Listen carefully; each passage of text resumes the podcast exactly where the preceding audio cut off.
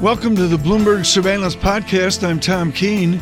Daily, we bring you insight from the best in economics, finance, investment, and international relations. Find Bloomberg Surveillance on Apple Podcasts, SoundCloud, Bloomberg.com, and of course, on the Bloomberg. Francisco Blanch, BofA head of global commodities and derivatives research, joins us. What's your take on this? I know you've been writing about Bitcoin here and there for years now, Francisco. Has it now been accepted, widely accepted in the institutional investment community? Well, look, I think cryptocurrencies in general and Bitcoin in particular are, to your earlier question, I think they're clearly tokens, and tokens are commodities. So I wouldn't necessarily qualify them as currencies. Currencies are issued by a government. Bitcoin or any cryptocurrency can be issued by almost anyone, right? So in that sense, it's a bit of an unusual setup. So I would clarify that. I think it's more of a commodity than it is a currency, a crypto token. The second thing I'd say is that if you think about this particular construct that Bitcoin has, remember that 90% plus of the coin is held by less than 1% of the account holders. So there's a very high concentration of the early adopters that haven't really sold, and again, if you think about supply and demand, it's just one of those things that there's been a flurry of demand and frankly not very much supply because first of all the supply is capped longer term, right? And that's been the issue. So it's extremely volatile. I mean, compared to any other commodity, the volatility of cryptocurrencies is way higher. Hey, in most cases. So, Francisco, I want to ask you, what do you make, though, of a year where you've got Bitcoin up more than 300% here in 2020, and you've got gold on track to have the biggest annual advance in a decade? How do you kind of juxtapose those two? How do you kind of make sense of that? Right. So, to me, it's quite straightforward. We've had, of course, a flurry of liquidity that's coming to the market from the central banks. The Fed's balance sheet's more than doubled as well throughout the period. So naturally, when you inject so much money, remember we were talking about currency before, right? So currency is created by governments, and when the world's most important central bank in the world's largest economy injects so much liquidity in the financial system, all assets tend to benefit from it, and that's what we've seen. Now, if you think about airline stocks, or you think about other assets that have been severely impacted by mobility, which is really what the COVID-19 crisis is about, they've not gone back to previous historical records. But other asset classes that were in some way constrained, they've surged. And of course, that's included commodities like gold or silver. It's also, like I said before, it's impacted. Think about electric vehicle stocks, right? I mean, those have also taken off in a huge way. So I think liquidity has been driving this enormous divergence in asset values that we've seen, because central banks, with the Fed at the helm, were trying to support the economy and particularly the financial markets. So what happened then?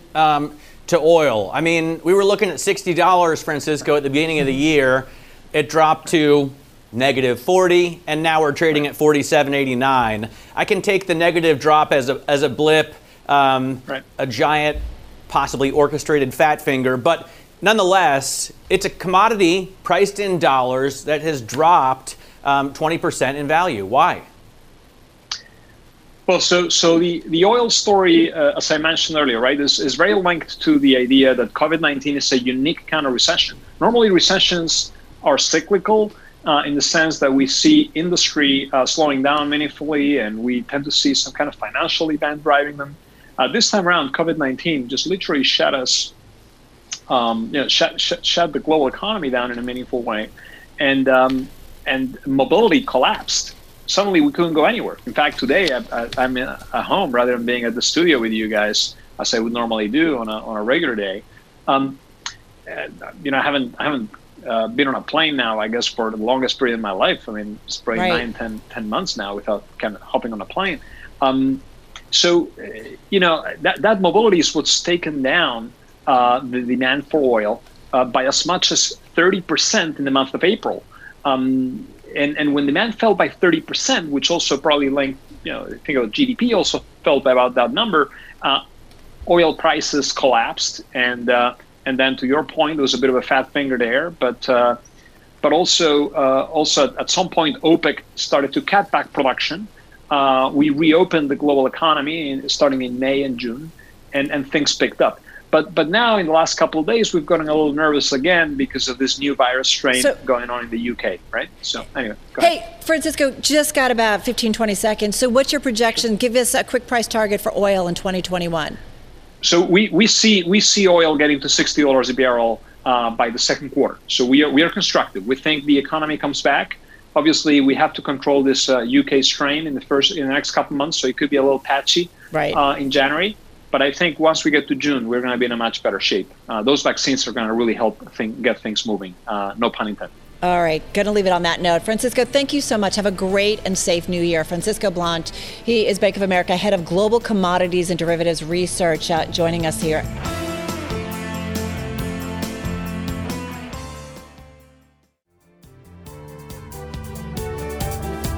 Lara Rhame, let's bring her in right now.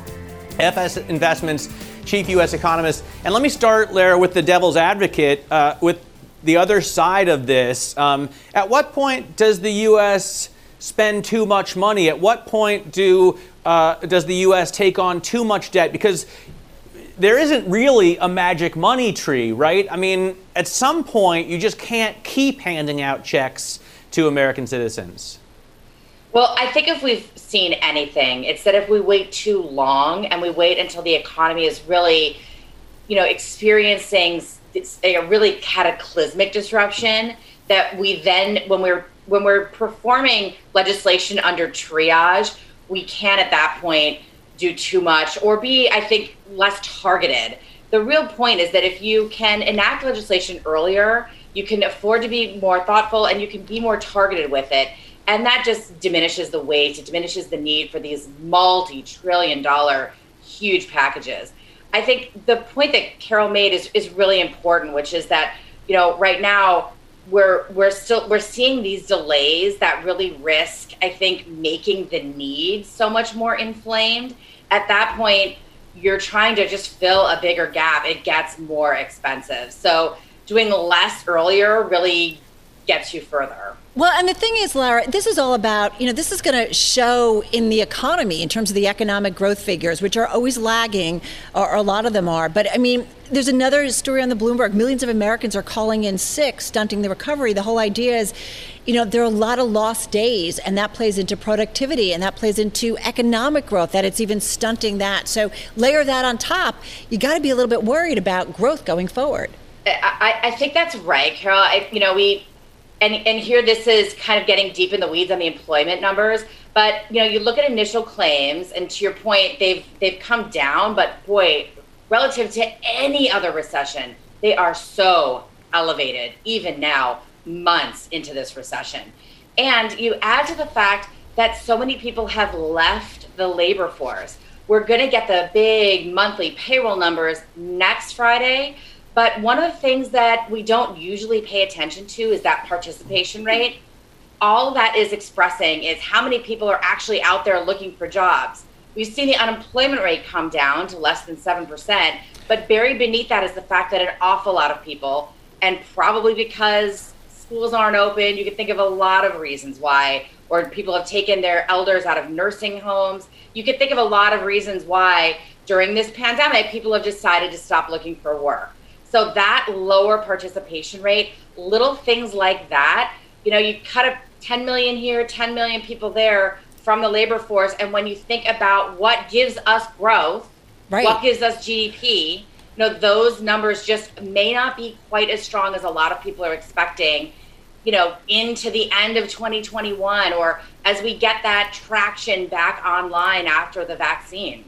So Lara, Do you think companies are going to hold off in terms of hiring, even if they expect demand to start coming back? I just wonder, how hesitant do you think companies are going to be until they really see significant demand in 2021? This is going to be a critical thing that we're watching in those monthly payroll numbers, because what we've seen is a really big decline in temporary unemployment, but we've started to see permanent employment rising. So I think something fascinating about COVID is that it's really accelerated so many trends that we saw prior to the pandemic. They've just really accelerated rapidly. And one of them has been this difference between temporary and permanent employment. And so in a normal recession, this is not a normal recession, but in a normal recession, permanent unemployment really continues to rise throughout the recession, and it keeps rising afterwards because companies may bring back permanent or temporary, they may, be more likely to kind of hire people temporarily, right, temp workers filling the gaps, but they're less likely to bring on that permanent employment. So in that regard, what we're seeing now is actually playing out more in a more normal cycle, and that's troubling. We really need to see companies bringing back those permanent jobs that offer household job security. That's, at the end of the day, over long cycles without stimulus checks, that's what really burnishes the household confidence, the consumer confidence that drives our economy. The thing most troubling to me has been people close to retirement or planning to retire now.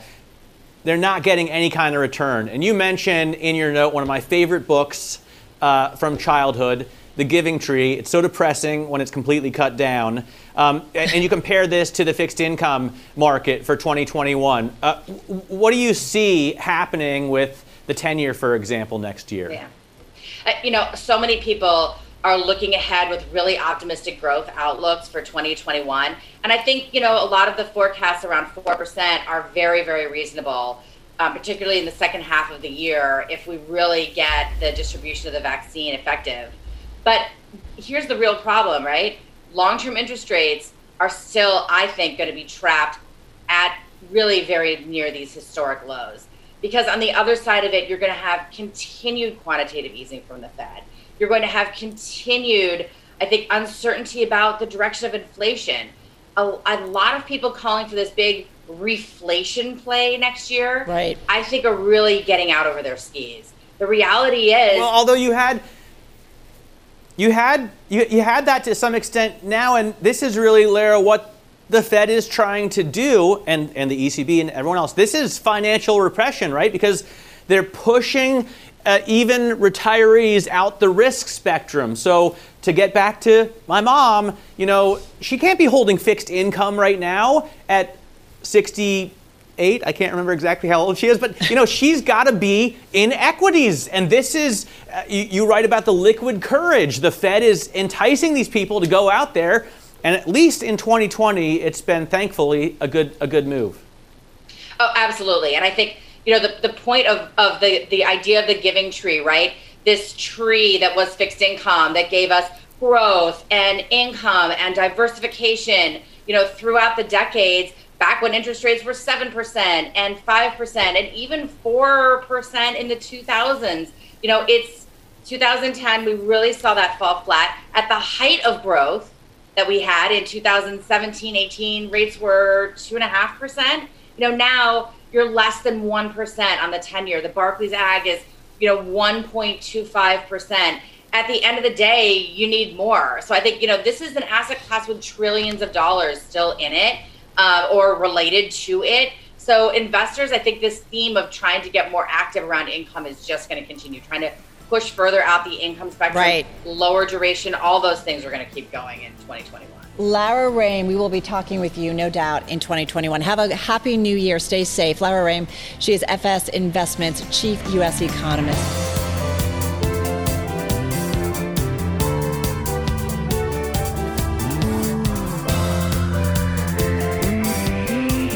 Let's see what Dr. Deborah Fuller, University of Washington School of Medicine, microbiology professor. This is her world.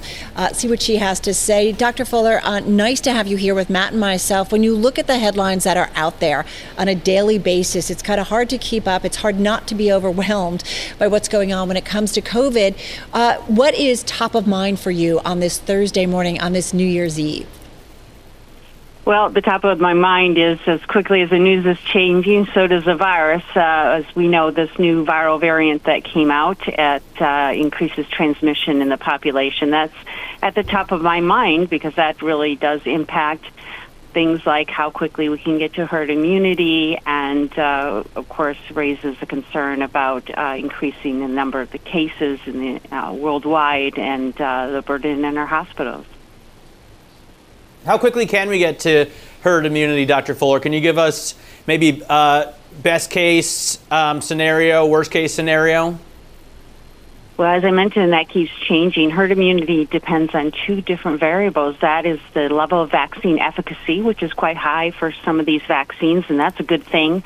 But it also changes. It depends on the transmission rate of the virus, which, because of these mutations, can undergo changes. So we've heard anything ranging from 60 to 80% of the population will need to get vaccinated, and how quickly that happens will depend on how quickly we can roll out these vaccines and get them distributed, in addition to getting new ones licensed, like we're seeing this AstraZeneca just recently just got their vaccine licensed in the U.K. One of the other things that really worries me, as someone who's had Lyme disease like 4 times, what are the long-term effects, or what do we know now about the long-term effects of this disease?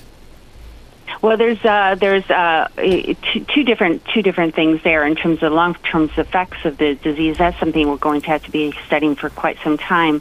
But in terms of long-term effects of the vaccine, that's a lot of new data starting to roll out that we're seeing as we study the vaccine further, that immunity seems to be lasting potentially up to 6 months after immunization. That's as far as we've gotten so far. Hopefully it will last at least a year or more, so that when you get vaccinated, you can at least anticipate being immune to this virus for ideally a year or more. Right, because we need that, because it's going to take, as we know, Dr. Fuller, a long time for everyone to get vaccine. And right now, we heard from President-elect Joe Biden. He's worried that it could take years at the current pace that we are. So we need that. Having said that, I want to go back to the variant, because that's the one thing that just kind of unnerves me every morning. Could we get to a variant that doesn't respond to the current rounds of vaccines? Well, if a virus can, it will. That's something I learned a long time ago when I was studying virology. It is quite possible it could attain mutations to be resistant to our vaccines, but we don't anticipate that will be easy for the virus to do, because the vaccines were designed with this in mind, with the fact that viruses do undergo mutations. And so it will be very difficult for this virus to get the number and the right types of mutations to be able to evade vaccine immunity. With that said, it's possible. And one of the good things about the types of vaccines we're developing here, the RNA vaccines and now these adenovirus-based vaccines, are very quick to update if needed, if a new variant comes out that is resistant to our vaccine-induced immunity. So I have to say, there's a story, we were talking about it in the break before we got going, you, me, and Matt, and it's saying, it's by our Bloomberg News team, China making it harder to solve the mystery of where COVID began. How important is it that we understand where this COVID-19 virus specifically came from to make sure that we truly understand it and can kind of plan for others to come? Because others will come, right? Absolutely. This is something about viruses. They do transmit. One of the most common ways that pandemics will start is a transmission from an animal reservoir, from particular animal into humans, and understanding how that happens, that's something that scientists will continue to study. We're still picking at that and probing at it, because it's so important to learn about that, to be able to hopefully predict the next one and stop it before it gets to this point. Dr. Fuller, one of the conversations I'm having with everyone in my world is, listen, I'm just exhausted by this year. I know I have to be good because we can kind of see the finish line. Having said that, it's still going to be probably a couple of rough months in terms of our economy still being shut down. What do we need to remember as we move forward? More people get the vaccine. Those basic things like social distancing, masking, that's going to be with us for a while. That is going to be with us for a while, but hopefully with these vaccines coming out, we're going to start to progressively see it impact, hopefully in reducing the number of hospitalizations. We might see that earlier on, even as it takes time to distribute these vaccines and get that into enough people. And during that time, we all have to work together. This is now in the hands of the people, the population, each and every one of us. We need to do our part in getting vaccinated and keeping to the practices, the social distancing and the masking, to get this under control. Yeah, if I think about COVID and this year, I think one word that comes to mind over and over again is all about community. It's not, you've really got to think about those around you, your community, in terms of getting to a post-COVID world. Dr. Fuller, thank you so much. Have a good new year. Dr. Deborah Fuller, University of Washington School of Medicine, microbiology professor.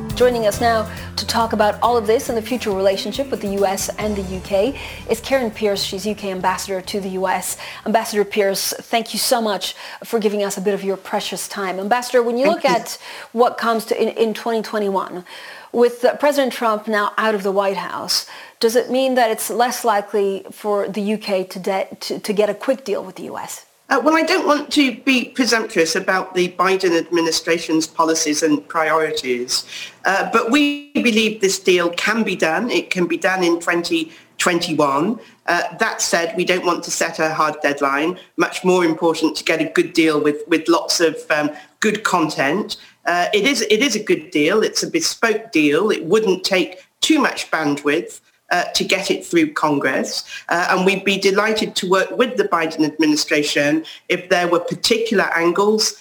Some people have mentioned labour, some people have mentioned climate, that they would like to see included.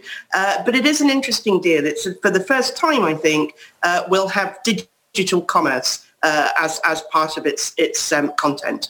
So, Ambassador, given where we are, what would be the UK priorities for a US deal, for a deal with the United States of America on trade?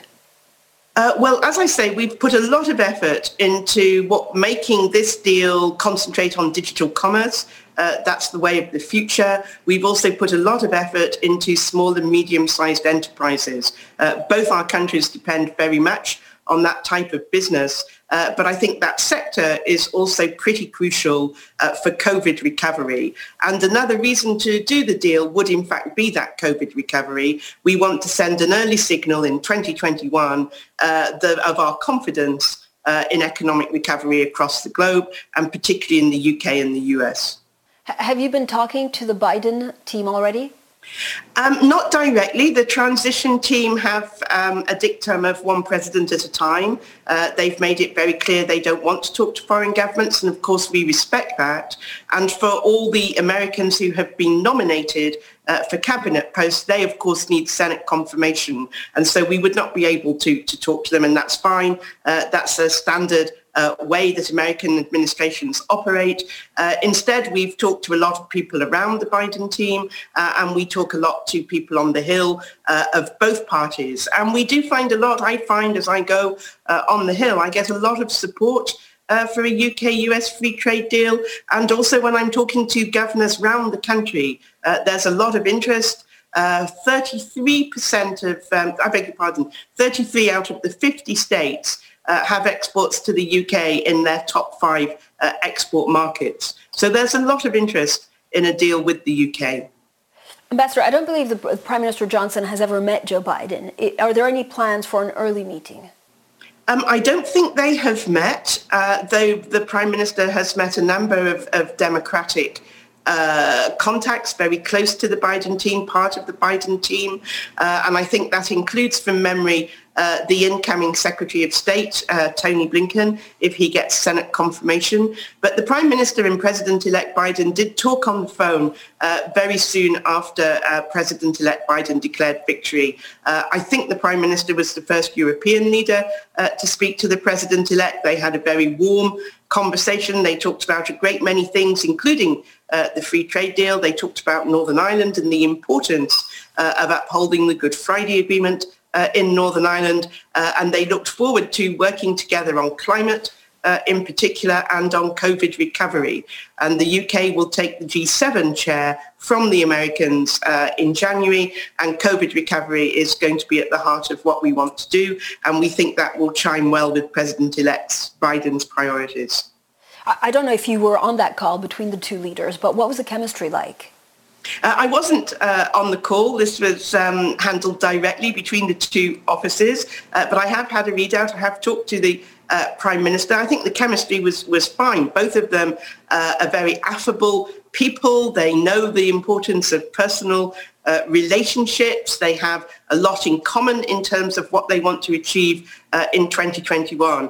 So I think the atmospherics were warm. They were friendly, and both of them agreed that there's a lot to do. We can do that together. Very important that we work closely together on climate. Very welcome that President-elect Biden has said he wants to bring America back into the Paris Agreement.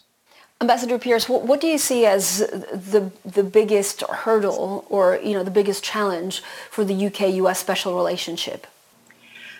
I think the biggest challenge, to be honest, is making sure that we see the new challenges coming down the track in 2021 and beyond for what they are. And I think particularly of technology in this respect. I think we're now standing on the threshold of a major transformation in technology. I personally would liken it to the effect that nuclear had in the 1950s. And I think we're really going to have to get to grips with that, using all our innovation and science cooperation, charting a way to make sure that as we develop this new technology, it develops on lines that do justice to open societies and open markets. We don't want, for example, to wake up one day and find that there is Chinese standards on things like AI and cyber. That would be too authoritarian. We want to have an open model. And I think the second big challenge is the strategic competition from Russia and China, particularly China. We need to get that right again so that it's open societies that are seen to thrive and recover from the COVID pandemic. And do you think the UK and the US will actually work hand in hand to tackle some of the challenges that you've just laid out? Oh, definitely. I mean, there's a very deep, profound, successful relationship between the UK and US that has endured since the end of the Second World War, and in fact before that. And it doesn't depend on individual leaders on either side. And one of the layers of that bedrock, if you like, is science, it's innovation, alongside the defence and military cooperation. But this is not an exclusive enterprise. There will be a lot of countries we want to work with, the great democracies of the world. We want to work with them to ensure that open societies recover from the pandemic and can go on to tackle some of these really big challenges. Ambassador, maybe just as a final question, given we're towards the end, just 20 days really, of the Trump administration, what do you think President Trump's greatest achievement has been? I think the normalization of relations with Israel from some Arab countries, I think that will prove to be a very important step forward in the Middle East. It's a bit hard at the moment to say exactly how events will unfold, but I think it's a very important achievement, and we were happy to salute it at the time. It provides a basis on which to build, to try and bring peace and stability to the Middle East. I think before COVID struck, President Trump had presided over a thriving economy. That's also something to look back on and think about how America can restore that level of economic dynamism after the pandemic. And I think what President Trump did on the opioid crisis was also very commendable.